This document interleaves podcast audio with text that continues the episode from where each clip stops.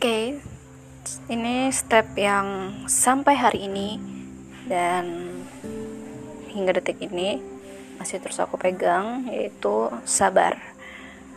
Step yang ketiga S sabar. Kenapa sabar? Karena perjalanan untuk memahami diri, membersihkan dalam artian memaknai diri, memperbaiki diri itu long term dan gak bisa diputus hanya berapa dekade doang gitu.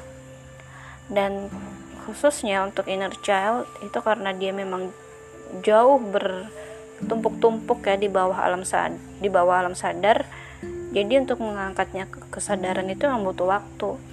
Gak bisa hanya apa ya ikut kelas sebulan dua bulan kemudian bisa beres. Oh, nonsen karena aku pribadi baru menyadari hal ini untuk mau ke psikolog. Untuk awalnya tuh di guru BK waktu SMP guru BK SMA terus waktu kuliah juga ke psikolog punya teman psikolog juga.